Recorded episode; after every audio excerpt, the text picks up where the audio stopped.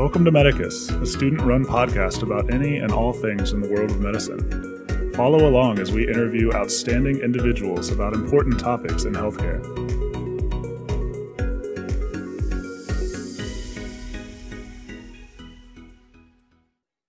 Hello, Medicus listeners. It's Katie and Brittany, and we are back for the second episode in our three part series on medical student experiences during COVID 19. In this episode, we sat down with Gideon Levinson, a current M3 at Stritch who has managed to navigate preclinicals, STEP, and his first clinical rotations during the pandemic. As an added bonus, you are going to hear what it's like to live in Chicago because our mics were picking up on literally everything. So grab a coffee, close your eyes, and just imagine that you're actually sitting with Gideon on his patio. And with that, we'll just dive right in. Okay, Gideon, would you mind introducing yourself, what year you're in, where you're from, and your favorite quarantine pastime or hobby? Absolutely. So, yeah, hi, my name is Gideon Levinson, again, third year med student. I'm originally from suburbs of Detroit in Huntington Woods, Michigan, now living in Chicago. Quarantine hobbies. I wish I, I had made more time for an explicit hobby throughout the whole time, but I've I've definitely been cooking more, which has been great.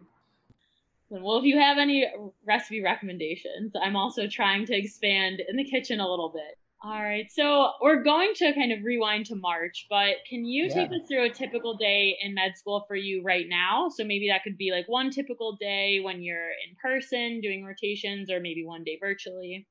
Yeah, there actually really isn't a typical day anymore. I guess in general, third year, you're on different rotations. So each rotation has its sort of quote typical day. But then even within that, now with this virtual time, in-person time, there's subsets of typical days. So it really just turns into um, every day is a little bit different. Right now I'm on my pediatric rotations. Last semester I did surgery, then medicine, then a research elective month, and then neurology. Now I'm doing pediatrics, OB, family med, and psych.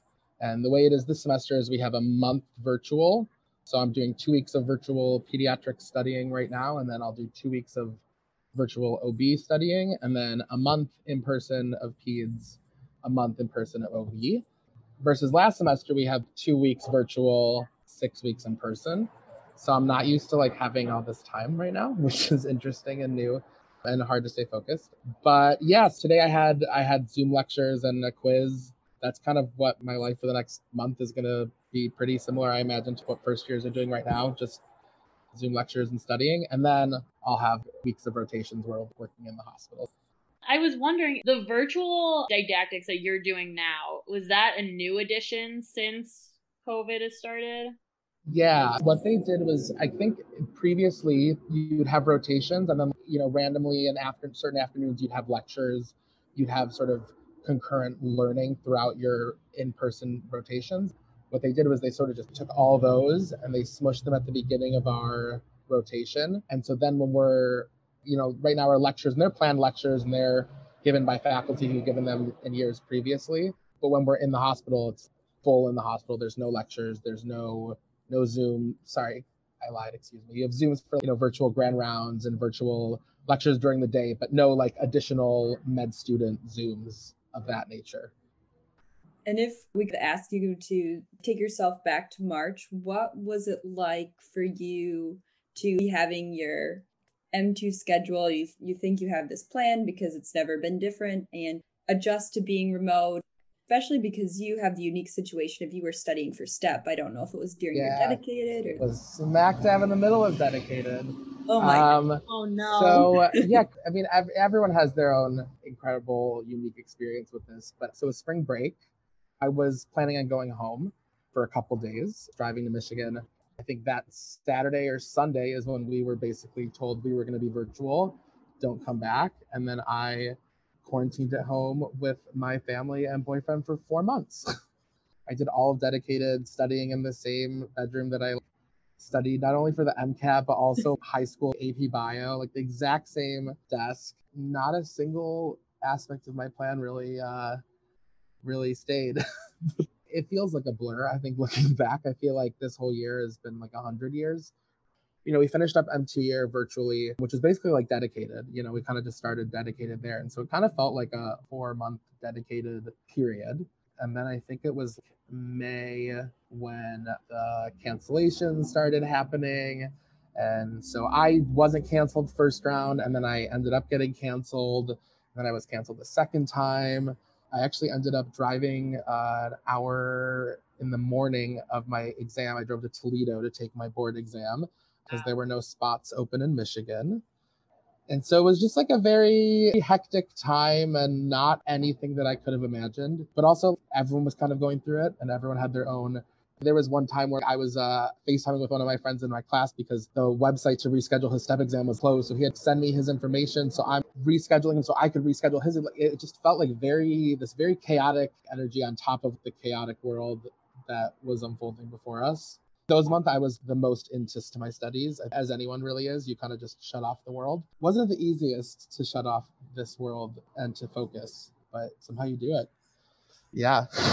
From our perspective, we weren't even at Stritch or in the medical world yet. We were For just sure. like, sitting on Twitter being like, oh my God, people have to take this test that kind of determines a lot of things and they're having to cross state lines. They're having to Mhm. switch when the day is. And just imagining myself in those shoes, I'm pretty impressed that it somehow worked out. Yeah. It's very much this legendary test. I feel like that there's so much more to it than just actual tests. There's truly like these legends of it, how intense it is, the studying, the lifestyle, and it's it's awful. It really is awful, but you get through it, and everyone who got through it before you somehow managed. I know lots of people who have um, undedicated a family member passed away, or someone got into a really bad car accident, or a flood in their house, or you know things like that can still happen regardless of virus in the air. Remembering that at least was kind of helpful to get through it early March so hard. I don't know. I felt like the week or two when it all started, that was probably when I had the least motivation I think I've ever had in med school before. No one knew it was happening. We didn't know it, when we were going to be in school. We didn't know how they were going to do tests. We didn't know not COVID tests, exams. I'm talking like you know, you know. I wish I could step out of my box at that time, but you're so ingrained, and you know, day in and day out, you're studying and studying. It's so it's so easy to forget what's really going on outside. Absolutely. This is related to Mhm. COVID and quarantine, but a slightly different dimension. Is there anything that you've gotten to do in the last, you know, nine, ten months that you maybe wouldn't have gotten to do if COVID hadn't been happening this year, if COVID hadn't caused all these changes to our lives? Yeah, I never thought that I would have months living with my family again. I have a niece and nephew. She's almost seven, he's two. I got to see them a lot, and I'm baby crazy constantly. So that was a really special gift that I got. I mean, I basically moved in with my boyfriend in March, which we hadn't been planning on doing. And now we actually moved into an actual apartment. Another question we have for you, more swinging back to school, is Yeah. how do you think COVID has changed the way that you approach learning, or in general, how medical schools approach the curriculum? Because it is leaning so much more on the recorded lectures, virtual learning, Mhm. that kind of stuff. I definitely struggle with the virtual learning before the in-person learning. Just feel like there's only so much I can can learn from just reading, and at some point you kind of got to learn by doing. Mm-hmm. and I definitely learn much better by doing it. That's just third year in general, but then you've got COVID on top of it, which changes everything in a really unique way. For example, on, our pediatric rotation, we have these Aquifer online cases that we're doing. And when you first log in, there's a little alert that comes up and it says, please note we have not updated COVID 19 to differentials. Know that it's on the differential. Moments like that where you're like, oh, it really is changing all aspects of medicine. It's past the uh, just in practice and we're teaching about it in the moment. One of the experiences that I've really found that's fulfilled me, I think, is there aren't really visitors in the hospital at all, except for like really, really rare cases. As the medical student, I think in the past, you didn't really feel as much, not ownership, but you didn't really feel as connected to your patient, I think, because they were, you'd go there, their, you know, mom and dad would also be there, their kid was visiting or something. But when they have no visitors, you're pretty much the only, you're the only visitor they have. So there were a lot of times in rotations where I, I spent a lot more time just talking to people than I think I might have before the pandemic because there just wasn't that same opportunity. At least for me, it makes you want to work harder and go the extra step for at least your patients because, oh, I am going to make sure that you can talk to you. You know, I'm going to arrange this FaceTime for you or do this because like you are fully alone. And that's, I can't imagine how miserable that is, you know? Yeah. Something else that came to mind when you were talking was COVID, in some ways, doesn't quite flip the model, but makes it so that everyone is learning in real time and applying what you're learning that second. Absolutely. My dad is a pediatrician and he's been practicing for 45 years. He's almost 70. And when I was at home quarantining, we were both learning something together. My whole life, he's the expert. He knows so much. And even now, I'm on my pediatric, I call him every day after work and we like talk about our patients. He knows so much more than me. But when it comes to COVID, we're both learning as best as we can. He didn't have a 40 year advantage, I think. And so it really is interesting. Um, it definitely changes the dynamics, of course, in the hospital about like distancing, you know, not just physically distancing, but then the emotional distance when you're wearing a mask and you're trying to have a conversation with someone, or when you have your patient wearing a mask, but you also need to do a cranial nerve exam and you want to check their facial muscles. But you know, it just there's all these little awkward moments that have come up due to COVID that, and I'm not even in the COVID ICUs. I'm not acutely taking care of patients with COVID. It's more just in general in the hospital. It's changed everyone. Yeah, people keep going back to the nine. Er, I'm going to use the wrong date inevitably, but the 90s with the AIDS epidemic. 100%. How you all of a sudden overnight wanted to wear gloves and dentists were wearing masks and that mm-hmm. kind of mm-hmm. stuff. But it's interesting because we have no idea at this point in time if it will impact how even ICUs doctors can interact with their patient or if some of these things are going to become standard. Yeah, it's, I think that's what's so interesting now is thinking about the future and how much of this world we're living in right now is permanent and how much is temporary. Are we going to go back to in person lectures? Are we going to go back to as many small groups? Are, are we going to keep doing telehealth appointments? Telehealth has revolutionized appointments for patients in nursing homes or appointments for patients who are immobile or who have trouble getting to the hospital. There are a bunch of new, incredible technologies that have sort of come out of all of this. But ah, it's such a good question, you know? Like, who knows? I mean, I don't know. We have a meeting next week, in intro to M4 year. So I don't know if we're going to do away rotations. I don't know what it's going to look like when I apply to residency even the people who apply to residency, they don't know what it's going to look like when they start their residency. So every year is up in the air, but in like their own really unique, different way. Like I can't imagine what you guys are going through, what you guys are doing right now. You know, just virtual learning. I can't imagine doing school like that. It's been interesting. That's definitely been our class since mm-hmm. started, and at kind of at different points of the year, hoping we'd be able to do a little bit more in person. At least for me, I think the biggest takeaway is how profound the community is at mm-hmm. Stritch. I think even more than the class part itself, the community mm-hmm. part is is not as there as it would be if we were in person. So I'm social chair of my class, and I've been social chair during M1 and M2 year, and the staunch difference of being able to plan events. You know, I remember earlier trying to plan an event in person. I was like, what if we distance and we're outside and we form pods and blah blah. They were like, absolutely not and you know virtual can only get you so far. I know you guys are saying it's incredible that you got through step and you did all that but it's incredible that you guys are going through this because i don't know how i would have handled it all you know not having my group of people study within the library every day because that's just what you did. And it'll be like that again. We don't know when but someday. Switching back to another topic yeah of course. I was curious because you were mentioning before a little bit M4s now don't know what residency will look like when they get there. As an M3, you don't know what the application process will look mm-hmm. like. But has COVID changed for you what you think you might want to do or might want to go into? Not particularly, to be honest. I'm pretty certain I want to go into a pediatric specialty. And I scheduled to do my peds rotation in the middle of third year. So I, I wouldn't be, you know, tired and burnt out by the end, but also I would have some knowledge and so I haven't done that rotation yet, but I'm I'm fairly certain I'm going to love it just because I I I just love kids. I don't know. I you know I enjoyed all my rotations last semester. I enjoyed surgery, enjoyed medicine, enjoyed neuro. So I really unfortunately haven't really narrowed down a whole lot. Excited for electives that we get to do because there's a couple things I want to check out and cross off my list before I fully decide where I want to apply. But yeah, no, I have I haven't like um decided that I'm going to go become an infectious disease specialist. No, not for me. and then we asked this question of our M1 and M2, but for listeners who don't know, Stritch has recently given med students here the opportunity to get vaccinated. Have you received the vaccine as an M3 or? Yes, I got the vaccine on Monday. I would have signed up for it last week, but I was virtual at home for a little while with the family. I waited until I came back it was fine. I, I, you know, my dad's a pediatrician, so I've gotten every vaccine that I could get. It didn't hurt. It, it hurt less than a flu shot for sure. It was really cool. It felt very, uh, very cinematic. It felt kind of like I was like in a play or something. I'm really glad they offered it to students. I know for M3s and M4s, definitely with clinical encounters, I've had multiple possible exposures and I've had a couple scares and had to get tested here and there. And it's happened to a lot of people because it doesn't matter how careful you are, something can always go wrong. And I haven't had COVID, luckily, but I do think it very much the right move to offer to students, all students, but then especially the M3s and M4s. I don't know if M1s and M2s have scheduled yet. I know they're going to get, but it is open to M1s and M2s as well. So awesome. I'm scheduled for late next week or the week after. I need to check. I was doing the same thing. Um, I yeah.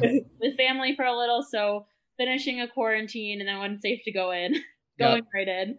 But I know some M1s and M2s have gotten theirs already. Mm-hmm. It's really weird for me. I have mine scheduled on Saturday, but thinking about grandparents that are up there in age and definitely very mm-hmm. vulnerable, that somehow uh, me as a 20 year old, I get to get one now. I kind of feel like, not kind of, I definitely felt like I went through the five stages of grief when I scheduled my vaccine appointment. All of a sudden, I felt really guilty. I don't deserve this, but then also I should get this, but also I'm not special. And everyone just, you know, just all of these like existential moments all of a sudden. But then at the end of the day, because I remember early on, we had some some lecture. I think it was like honestly, it might have been like my first surgery didactics, and the clerkship director said something along the lines of, "I know you guys are scared, but you have to do this because you're the future of medicine." And it definitely hit it felt more real because I was like, oh, I'm about to go in the hospital for surgery. But it's the same for you guys too. You will, in a year or two years or three years, will be interacting with patients too. So definitely admirable. Even though you're not necessarily seeing patients right now, you know, you still are technically involved. And also, oh my god, my boyfriend would always say this during dedicated, I'd be on the third floor in our study room and I'd be laying on the bed doing Anki. I'd be half asleep on a textbook or something, and he'd come up and just be like, "Look at you on the front lines." and it was, and it, at that moment in my life, that was my front lines. You know, even though you're not right now at, you're on that pathway to get there because it's a, a really long process. it feels like even in M1 year too, we're clicking through Anki cards, we're watching lectures.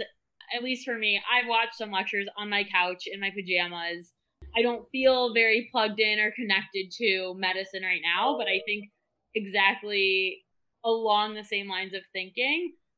At times, it's helped me when I've remembered, like, this is all adding up to the time mm-hmm. where I mm-hmm. actually get to be with patients. And so, this is all leading to something. It's not being done in vain. And at least for me, has helped with the motivation. But I am wondering for you, how have you kept yourself motivated throughout the pandemic, even when you're not at 100% every day? Oh, I've I don't know if I've ever been in hundred percent, honestly, since the pandemic started. I've definitely been in the nineties, but I don't know if I've been in hundred percent. But like I think that's really important what you were saying earlier is this remember that like I'm gonna be with patients or you know, whatever your sort of why is, that's gonna get you through your most stressful moments during dedicated, during everything when you are when you feel so far from seeing patients that moment. It's finding that little bit of not just joy, but that little bit of purpose. Not even every day, every hour, every minute, because it's so hard to stay focused. It's so hard to just keep watching, keep doing online virtual cases when you've been doing it for three days. And I just, I know, and next week I'm going to see an actual patient. Why am I doing this now? And I really think that why is just keeping that on the forefront of your focus, knowing you made the choice to do this and you were of sound mind and body when you made that choice, even though it's hard and even though it's in this moment. And even though it feels un- unachievable, you're going to achieve it and you're going to look back and be like, oh, yeah, remember when the MCAT was the hardest? Remember the ACT? Every single step feels unclimbable, but you always do it. Just kind of going off of that, if you could go back in time right now, what advice would you give yourself back in February and March about school or life during COVID? I think it's taken me a pretty long time, not pretty long, it's only been, you know, 10 months in this, but like it's taking me somewhat of a time to really just let go of control. I think that's kind of my sort of big mantra, at least for 2020. If 2020 really taught us anything, I think it's that any semblance of control that we think we have is actually non existent. And and all we can do is our best and our best each day isn't going to be the same and it's never going to be the same as someone else's best but that doesn't matter the biggest thing that i would tell myself i think to do and to hold on to kind of just like to forgive yourself and just to know that you famously like to set schedules that are unachievable and that's okay and you're never going to know everything and you're never going to stop learning and I think there was this mindset in studying for step one where I was like, I'm just going to study this and then I never have to think about it again that's not true. you actually still kind of have to know it. And so just remembering to forgive yourself. Forgive yourself and know that you have to try, you know, especially with virtual learning. It's all firsts for all of us. And I don't know what I'm doing. And people ask you questions or ask for your advice, like, oh, you know exactly what's going on. I tutor some M1s and M2s. And They're like, oh, you're such an expert. I'm like, no, I don't know anything. I just did it and I this is what I learned. And but I'm continuing to just do things that I don't know what I'm doing. I don't know how to do it, if that makes sense. And you'll get there. I really love that. Honestly, just hearing you say that is helping me right now. It's hitting home. No, because it's so hard. I don't. I would need dozens of fingers and toes to count the times in my med school career that where I've thought, oh, this is it. This is going to be the thing I can't do. Oh, this OSCE, I'm fine with the pulm exam, but oh my god, I can't figure out the cardiac exam. I can't memorize it. Whatever it is, you just continually convince yourself like this is going to be your next hurdle that you can't pass but then you pass it. And I don't know how. I feel like every OSCE I've had, I've totally blacked out. Honestly, And even most tests, I finish it, my whole brain is just mush, but you get through it. I'm always super impressed when people remember exact questions that they had on exams because I'm like you, I totally black out. Absolutely. I know it's too much thinking. And then it's like, well, you finish one test. Okay, gotta start, gotta start next. The next one's coming. yes. Always. All right. Well, Gideon, we know that your M3 year has been so busy so far, and we really appreciate you taking the time today to sit down and chat with us. I think we both learned a lot and had a really, really great time talking to you. My pleasure. Thank you so much for having me. Thanks for listening to this episode. This wouldn't be possible without the support from our listeners. Please rate, review, and subscribe. We appreciate donations to help fund the production of this podcast. To support us, go to medicuspodcast.com where you can additionally find show notes, links, and information about our guests. We are at Medicus Podcast on Twitter, Instagram, and Facebook. If you have any questions, comments, or episode suggestions, please submit them on our website. This podcast is intended for general information purposes only and does not constitute the practice of medicine. No patient doctor relation is formed, and the content of this podcast is not intended to be a substitute for professional advice, diagnosis, or treatment. Views and opinions are their own and do not represent any organization.